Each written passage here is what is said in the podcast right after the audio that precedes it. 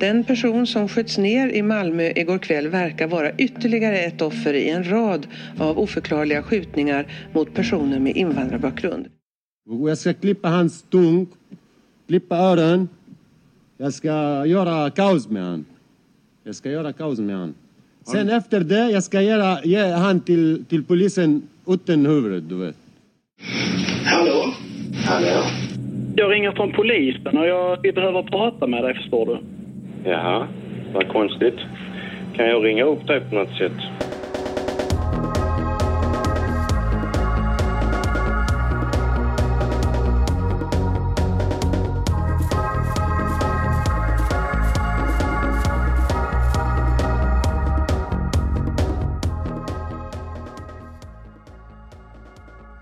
Jag hade faktiskt tänkt vi skulle prova att prata om någonting som du inte vill prata om.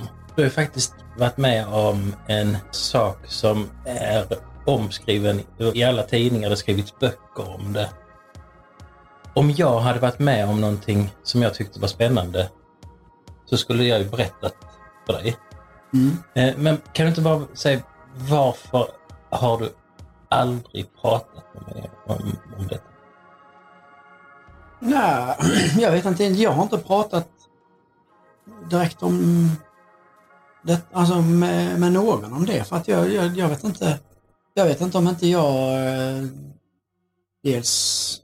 Jag kan inte riktigt svara på varför. Om jag inte, för, för, för mig är det inte en sådär jättestor grej kanske som det är för många andra. Detta är ju någonting som har liksom eh, varit omtalat i hela världen. Mm. Ja, ja, nej, jag har egentligen ingen, ingen, inget riktigt bra skäl. Alltså, jag har bara känt att det är väl inte så mycket att prata om egentligen. Alltså. Och sen är det lite med respekt för, för de inblandade och min yrkeskår och allting sånt där. Att man känner att det är lite oklart att veta hur mycket man ska prata om någonting. Så. Och den aspekten tror jag att jag förstår väldigt väl. För jag menar, jag jobbar i, i mitt yrke med yrkeshemligheter som jag inte berättar för någon. Och det kan jag tänka mig, det finns ju massor av saker du upplever i ditt jobb som du inte kan prata om. Det var ju också så här att under, under en väldigt lång tid efter den här händelsen så kunde jag inte prata om det. För att det inte var en... Efter det var förundersökningssekretess Just det, och, och just sådana saker. Mm. Och när, man, när det sen, det då liksom, det var en lång process och när det sen väl var över då, då var det lite kanske, då var kanske nöjesvärdet lite över också. Mm. sätt. Vi pratar alltså om en av Sveriges mest omtalade kriminalfall. Gripandet av en av de värsta seriemördarna i, i Sveriges historia. Det var ju extremt mediebevakat. Men inte nog med det, för det satte en hel stad i total lamslagning och skräck under Ja. i varje fall ett halvårs tid. Man tog ju Malmö som gisslan mer eller mindre. Mm. Eh, Din inblandning i det kommer ju lite mer in på senare, men du tog en aktiv del av det kan man ju säga i varje fall. Mm. Ska vi prova att prata om det? Mm.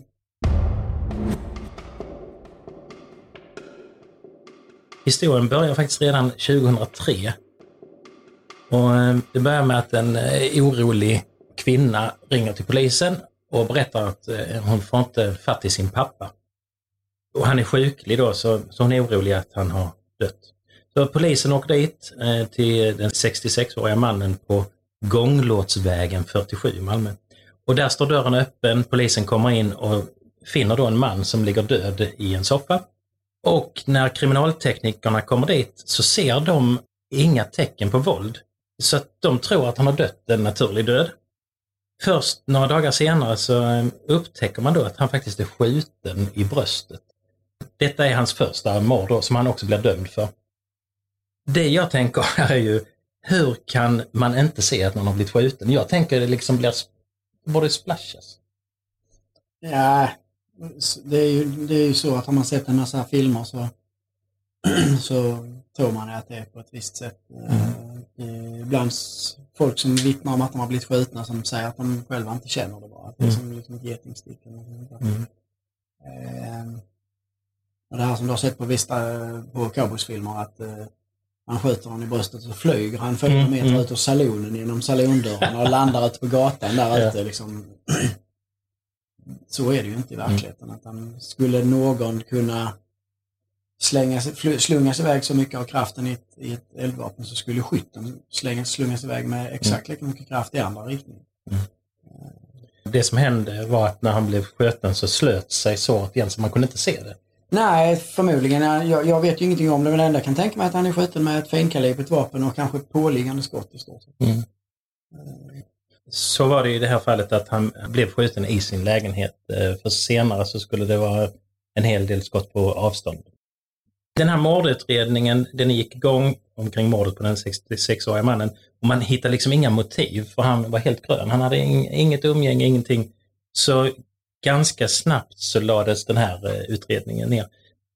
Sen bara ett kort tag efter detta så skjuts en yngre person till döds på samma väg, gånglottsvägen. Polisen tror att den 23-årige mannen var på väg ut för att ta sig till sitt arbete när han blev skjuten. Han sköts i huvudet och trillade ihop i sin trappuppgång utanför den lägenhet där han bor tillsammans med sin familj. Peter Mangs blir aldrig dömd för den, den andra eh, skjutningen. Men det som är intressant är ju att det är två mord på samma gata och vem bor mitt emot på gånglåtsvägen? Jo, Peter Mangs.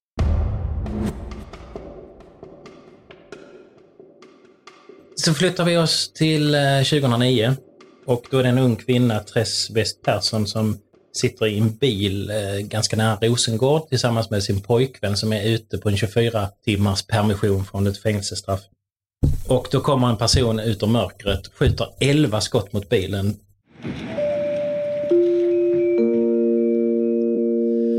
Klockan är tio, här är Ekot med nyheter. En man och en kvinna i 20-årsåldern skottskadades allvarligt i Rosengård i Malmö i natt. Vi hör Kalle Persson vid Malmöpolisen. Ja, vi får in ett ärende här eh, vid halv ett eh, om att två personer, en man och en kvinna, anträffas skottskadade. Ärendet just nu rubriceras som försök till mord. Tress avlider eh, dagen efter på sjukhuset. Eh, pojkvännen han överlever eh, och kan då larma polisen.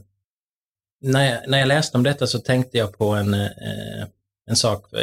I P3 Dokumentär intervjuar de eh, Tress föräldrar.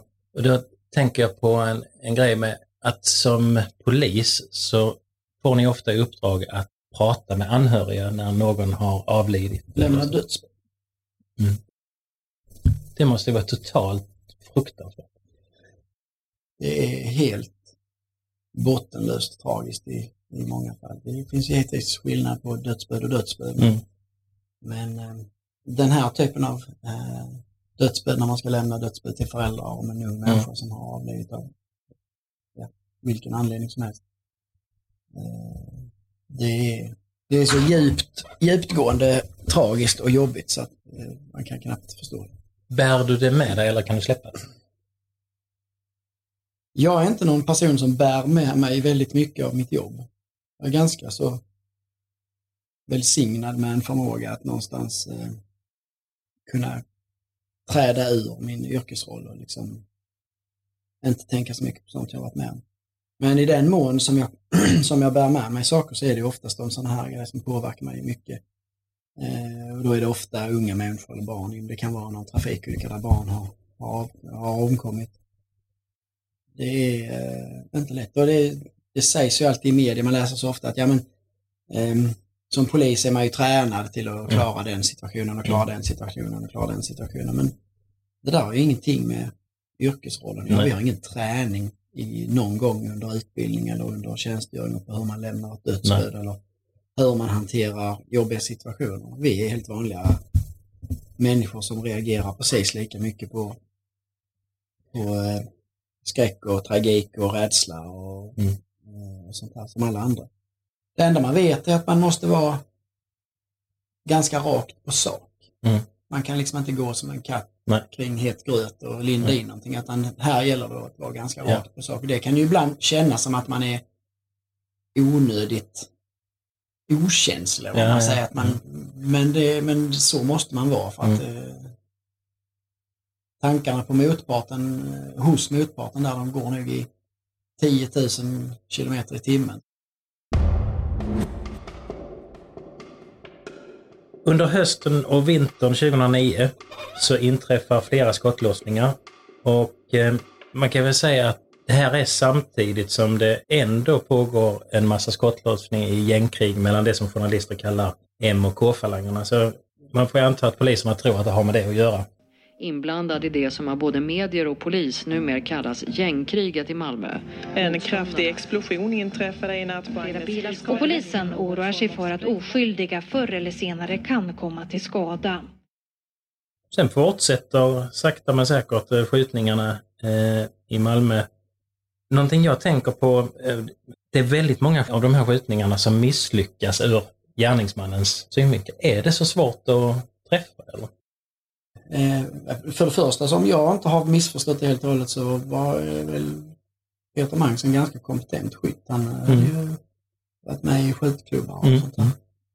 Eh, men det man också kan konstatera av det här det är att nej, det är inte så lätt att träffa. För vad som händer med en människa när man, kommer, när man blir stressad är att man får lite tunnelseende och mm. man, man, finmotoriken slutar fungera och sånt där. Mm. Och även om Peter, Ma Peter Mangs då var väldigt motiverad så, så kanske han inte var ja, han var kanske inte någon, han var inte kallblodig så tillvida att han inte påverkades alls av situationen. Mm. Om, hans, jag vet inte riktigt men man fick ju i alla fall bilden i pressen av att han smög runt om natten och liksom mm. hittade lite random offer mm. på något mm. sätt. Det var inte så att han planerade att skjuta en specifik person och sådär. Eh, och, och sen Skjuter man då genom en fönsterruta till exempel med, med inte så grovkalibriga vapen och sånt så, så påverkar det banan på kulan och mm. kulor kan rikoschettera och ändra mm. riktning och sånt där. Så det är många faktorer som, eh, som gör att det är ganska lätt att missa. Och, mm. och nu är ju Peter Mangs, jag, jag vet ingenting om honom, men Kanske var, var det även så för honom att han någonstans inte var helt säker på om han verkligen ville träffa mm. eller om han bara ville skjuta och han bara, bara mm. ville skrämmas. Ja, alltså, ja. Det kan vara så många olika faktorer. Mm. Jag, jag, kan bara spekulera för jag vet ingenting om det. Nej, nej, nej. Men det är inte... Det här är ju likadant om vi går tillbaka på westernfilmen när man drar eh, pistolen och hölstret och eh, skjuter från höften på 100 mm. meters avstånd och träffar mitt emellan ögonen. Mm. Det, det händer liksom inte. Du kan skjuta hundratusen sådana skott och aldrig träffa. Den person som sköts ner i Malmö igår kväll verkar vara ytterligare ett offer i en rad av oförklarliga skjutningar mot personer med invandrarbakgrund. Nästa sak som händer startade väl egentligen eh, rätt mycket funderingar kring är det en galning som är ute och skjuter invandrare? För då är det tre killar som är på väg in på ett disco på Regementsgatan och eh, då är det någon som från ett buskage en bit bort skjuter mot de här. Eh, en blir träffad i, tror i benet och då är det väldigt tydligt på många sätt när man kopplar ihop att det är liksom random människor som blir utsatta och alla är då invandrare. Då börjar journalister skriva om Lasermannen och jämförelse med honom. Minns du någonting om ja, så, Lasermannen? Ja, man minns just det som rapporterades om Ausonius.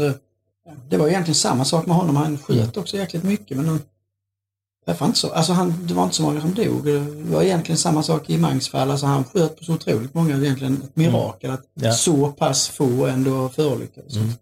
I John Assonius fallet så var det en som dog och elva som, eh, som då blev skadade. Och det var också det var mörk hudfärg eller mörkt hår som han sköt efter i Stockholm och Uppsala.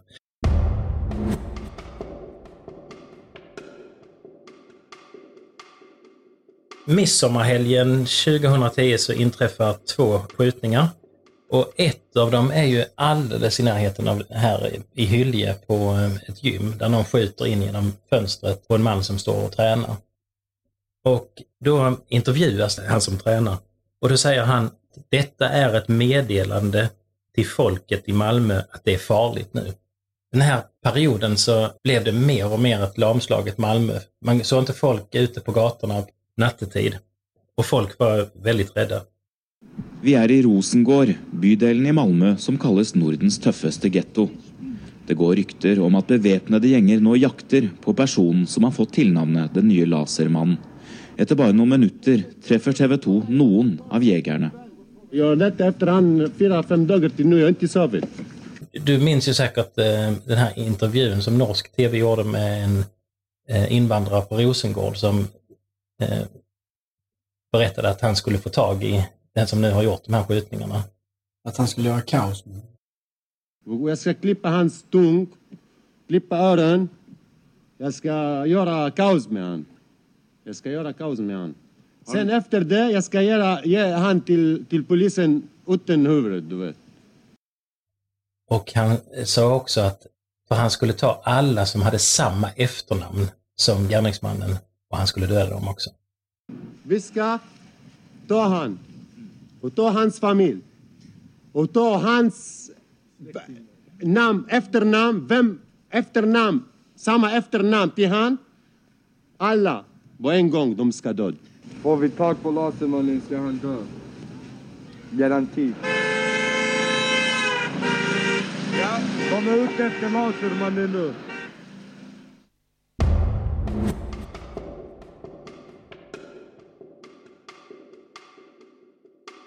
Sen så är det lite spännande hur eh, man kom fram till att det var Peter Mangs. För på samma dag så fick man två tips. Det första var en person som eh, hade hyrt en lägenhet av Peter Mangs. Många år innan eh, de här skjutningarna. Och han hade då sett att i den här lägenheten som han hyrde i andra hand fanns det en massa DVD om massmord. Och han tyckte att personen han hyrde av var märklig. Och när de städade, när han skulle flytta därifrån, så hittade de en liten patronhylsa. Den här personen ger nu polisen den här eh, patronhylsan. Han har alltså sparat den i alla år.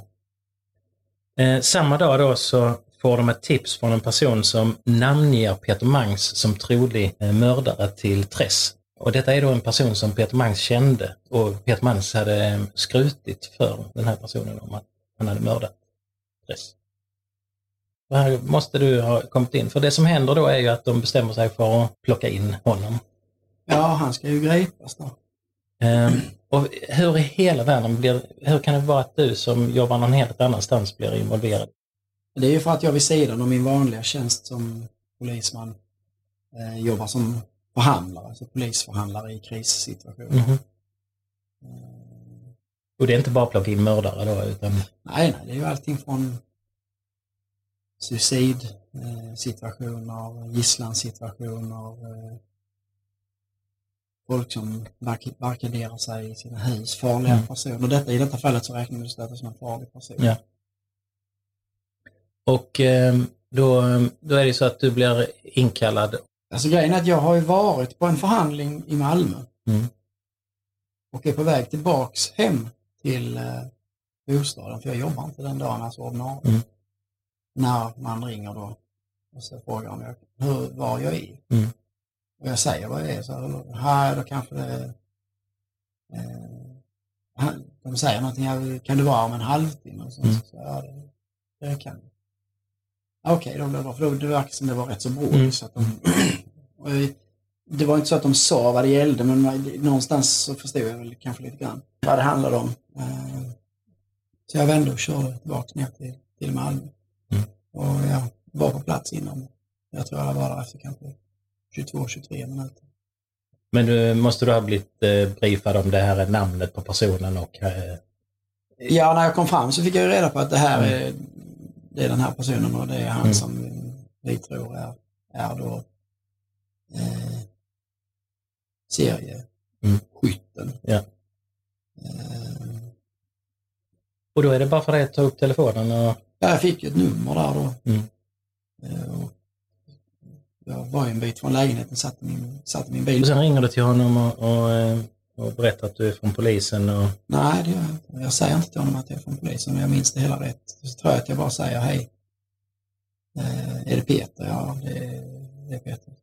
Säger jag, heter Anders. Och då säger han typ direkt, jag känner ingen Anders och så lägger han Mm. på. Typ. Och då fick jag ju ringa igen. Och då sa jag bara, ja det bröts visst. Mm. Och, där, och det, det var jag igen. Och, sånt. Eh, och sen sa jag till honom att, eller han frågade liksom varför ringer du mig? Och då sa jag att Mm. jag ringer dig för att eh, polisen vill prata. Hallå? Hallå? Jag ringer från polisen och jag, vi behöver prata med dig, förstår du. Jaha, vad konstigt. Kan jag ringa upp dig på något sätt? Sen så blir det, medan du pratar med Peter så blir det tum- tumult. eh, Det är väl in... Nej, nej, så är det inte. Utan det som är, det här är en väldigt ganska enkel förhandling egentligen. Mm. Eh, För en förhandling handlar om att få någon att komma ut frivilligt. Mm. Och anledningen till att man inte valde att gå in i lägenheten här och, och gripa honom var att man det var väldigt oklart läge hur farlig han var, hur pass vad han hade fått tillgång till Mm, mm, ja, precis. Eh, Men det som händer är att när jag säger att polisen vill prata med dig, med dig så frågar han mig varför vill de prata med mig? Mm. Och jag tänker att spara, alltså vinna lite tid och känna Mm. lite på honom. Så säger jag, du, jag vet faktiskt inte exakt, jag vet att de vill prata med mig. Nej, alltså jag kan inte säga exakt vad, vad det handlar om. Jag vet bara att, eh, att vi vill prata med dig. Utifrån min erfarenhet så är alla, ja, i nästan alla andra situationer så hade inte den jag pratar med nöjt sig med det. Nej. Utan han hade ju sagt, nej, nej, nej, jag måste få veta varför vi vill prata. Men, men Peter Mangs, han bara släpper det direkt. Mm. Han nöjer sig med att jag säger, jag vet inte. Sen frågar han inte igen. Liksom. Och i det ögonblicket, när han gör det, så, känner jag bara Mm. fram till dess ju egentligen, alltså, det var ju ingen som visste om det var rätt eller så. Men just i det ögonblicket där så känner jag bara, ja, han har ju gjort, det är han som har gjort det. Där, där jag får liksom en riktig sån, eh, det liksom bara klappar till i huvudet där jag Mm. inser att det är ju han. Mm. Eh, Och sen går egentligen hela, rest, hela resterande förhandlingen går egentligen bara ut på hur jag ska lyckas få honom att vara säker på att vi faktiskt Mm. är polis. Jag vet fortfarande inte vem du är. Jag kan inte liksom öppna... Ja, men har ni rätt att gå in i min lägenhet om det skulle vara polisen? Ja, det har vi. vi har, det har vi beslut på att få göra. För att, eh, det, det, det är vad som kommer att hända annars, Peter. Det känns, det känns ganska onödigt, tycker jag. Han visar tydligt, tydligt att han kan mycket väl komma ut om det bara är så att vi faktiskt är polis. För han vill vara säker på att det är polisen och inte den här lasertorken då. Jag tror inte, jag tror inte han känner till lasertoken kanske, jag vet inte. Men jag tror att han, är, han har kommit så långt, det här är mina egna spekulationer, Mm, mm. jag kan tänka mig att han någonstans inser att förr eller senare så kommer liksom kommer man att veta att det är jag och då Mm. kommer antingen polisen komma eller kommer någon annan Mm. som ska hämna. Jag tror att han någonstans förstår Ja. att jag kan inte hålla det här hemligt hur länge som helst. Jag, jag tror helt enkelt att han är, han är känner sig nog ganska paranoid i det här, alltså ganska Mm. rädd i det här fallet om det beror på ja, eh, att han inte mår bra psykiskt eller om det är så att han bara är rädd. Jag, vet inte. jag tror att han är extremt orolig för att det är någon annan än polisen som Mm. ska knacka Ja, på ja. hans dörr. Och där, där, är ju ingen, där syns ju inga poliser. Inga Nej, poliser är nej, nej, exponerade runt hans bostad så att han kan inte För poliserna vet ju att han har vapen och kan skjuta. Ja, nej, de vet inte att han har vapen men, man, men det, det, man kan ju misstänka att han, Det att han har det. rätt kraftig misstanke om man Precis. tror att det är han. Ja. Och därför ville man ju inte exponera sig. Eh, om man, I den här situationen så visste man ju också om det nu var rätt person så skulle det röra sig om en person som var väldigt motiverad till att eh, och inte hade långt till att ta till dödligt våld. Mm. Det var väldigt oklart hur, vad tyckte han om polisen? Alltså, Mm. Det Ja. fanns, alltså, Nej, det, och då får man ju liksom gå in med en väldigt hög säkerhet och det gjorde man i det här fallet. Eh, Som tur var var han ju extremt vapenfixerad så att vad jag Mm.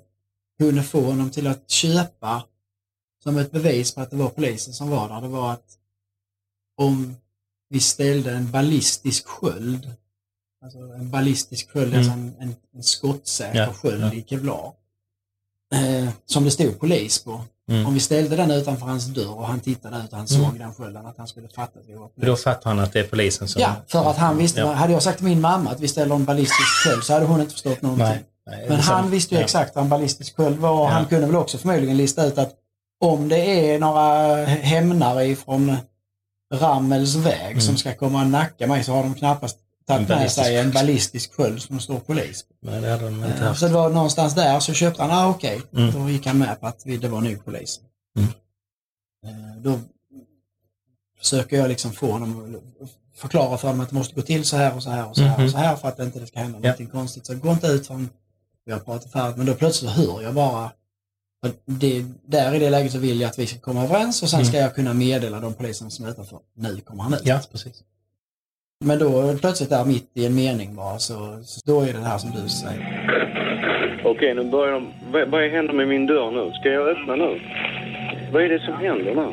Vad är det? Ja. Öppna dörren i så fall för dem om där är. Är det någon som rycker i din dörr eller titta Ja, ut? hallå, hallå polisen. Vänta nu, jag öppnar nu. Visa nu händerna Peter. Han är ute. Ser du dem? Bara gör som de säger hela tiden Peter.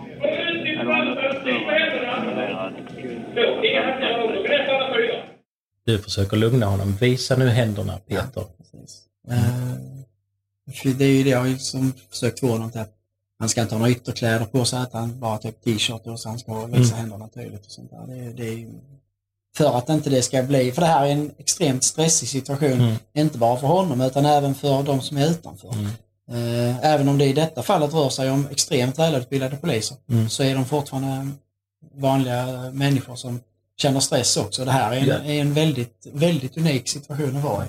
Och man vill ju inte få liksom, man vill ju inte att på grund av någon eh, eh, blixtsnabb eh, oförutsedd rörelse att det ska hända någonting där. Så, Men det, det gick ju bra liksom. Mm.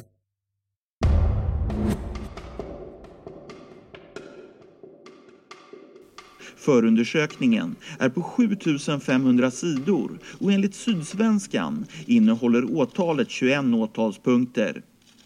Peter Mangs nekar dock till alla anklagelser. Rättegången inleds den 14 maj. Peter Mang dömdes då 2012-2013, jag säger de två för det var både i tingsrätt och hovrätt, till två mord och åtta mordförsök samt en del mindre brott och han dömdes till livstidsfängelse. Men Man kan ju säga att det, det är många som eh, var nöjda med en, en livstidsdom. Andra skulle nog hellre sett att lasertorken tog honom. En del pustar ju verkligen ut att Peter Mangs inte hette Svensson eller Andreasson. Men den där, den där eh, så kallade laserturken, eh, det var inte någonting som, det var inte en person som, det han sa i den situationen där, det var inte någonting som han liksom, som var aktuellt att det skulle kunna hända. Nej, kanske inte. Men det förstår Men- jag att kanske en, en civil, en civil omgivning kan tro. Men, Ja, men däremot så eh, vet man ju att det var många som började bära vapen med sig i bilarna och stack ut och letade efter honom. Så det var ju, det var ju på riktigt att han skulle kunna ha blivit mördad av någon. Ja, han ja. Men eh, det här som han sa att han skulle, Att han skulle- skjuta alla med samma Nej, efternamn. nej, alltså. nej. Det som är lite nästan, ska man säga, tragi-ironiskt i det här eh, fallet är ju att han, han lyckades skjuta två personer och, var, och ha- hans, om jag förstod det hela rätt så var målsättningen med hans skjutningar att ta av daga eh, f- den del, alltså medlemmar ur den eh, icke-etniskt rena svenska befolkningen, om man säger, folk med, med någon form av invandrarbakgrund. och här. Och ändå så var Therese då, Mm. eh, hon representerade ju inte den. Nej. Eh, så 50 procent av dem han faktiskt lyckades eh, ja, när han lyckades ta livet av dem så var ju en av dem inte egentligen i Nej. den, i den, i den målgrupp han sökte. Och eh, detta var ju två, två mål som han har blivit dömd för. Han är trolig mördare också till den här yngre killen. Ja, den tvåan Eh, där. Ja, det är, och- det är väl såklart så. Och hur kunde han bli dömd för den här äldre 66-åriga mannen så många år tidigare? Det är ju också en tillfällighet. När de söker igenom Peter Mangs lägenhet efter att du då har fått ut honom så hittar de nycklarna till den 66-åriga mannens lägenhet. Och då fattar man ju att han har varit inne i den lägenheten. Ja, och hade de inte gjort det så hade de kanske inte varken länkat det Nej. eller det här på den här ynglingen. Precis. Även om inte där fanns några bevis så hade de kanske inte ens överhuvudtaget länkat dem för det är ju sex år mellan dem.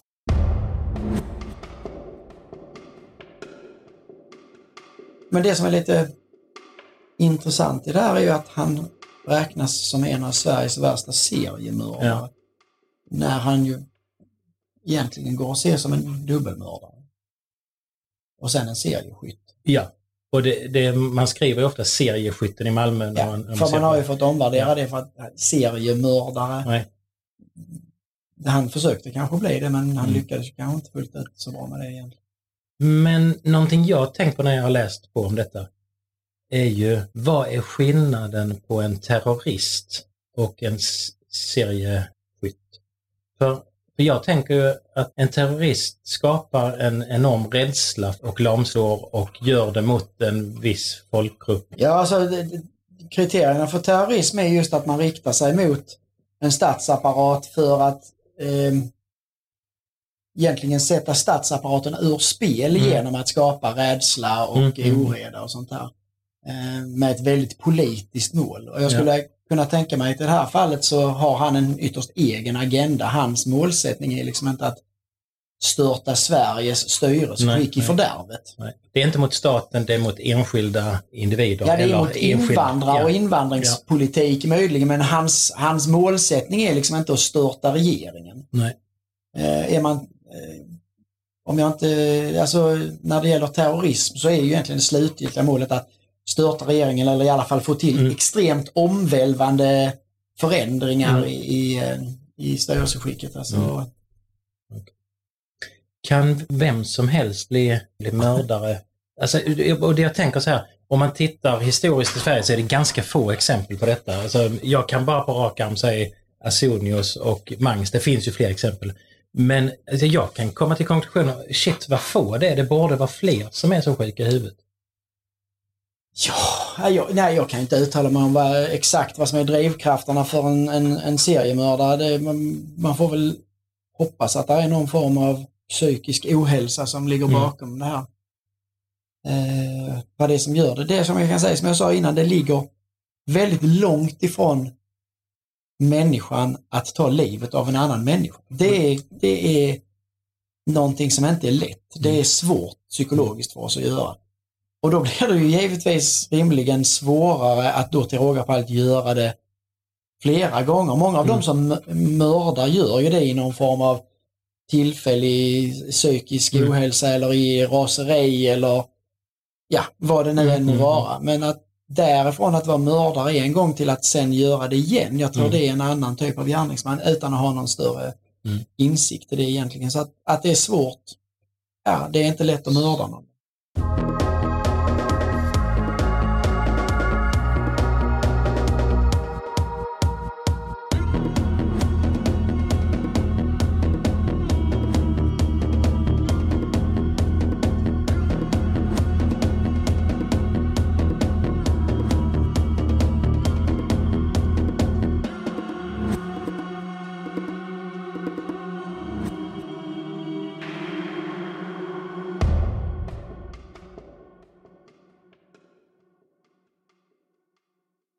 Peter Mangs hade även ett stort musikintresse och spelade ett tag i ett band.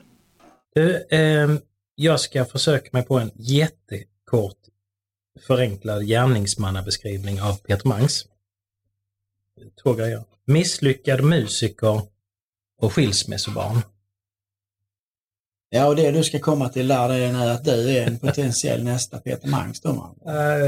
Men du är ju inte misslyckad musiker, du har ju en unik karriär i ett pojkband och numera i ett dansband. Ja. Så, att, Nej, så jag, det kan inte inträffa för mig. Nej. nej, så du är nu skyddad tack vare det. Eh, Hade det bara varit skilsmässokriteriet så är det ju nog så att en, ungefär 56 procent av Sveriges män hade varit potentiella seriemördare.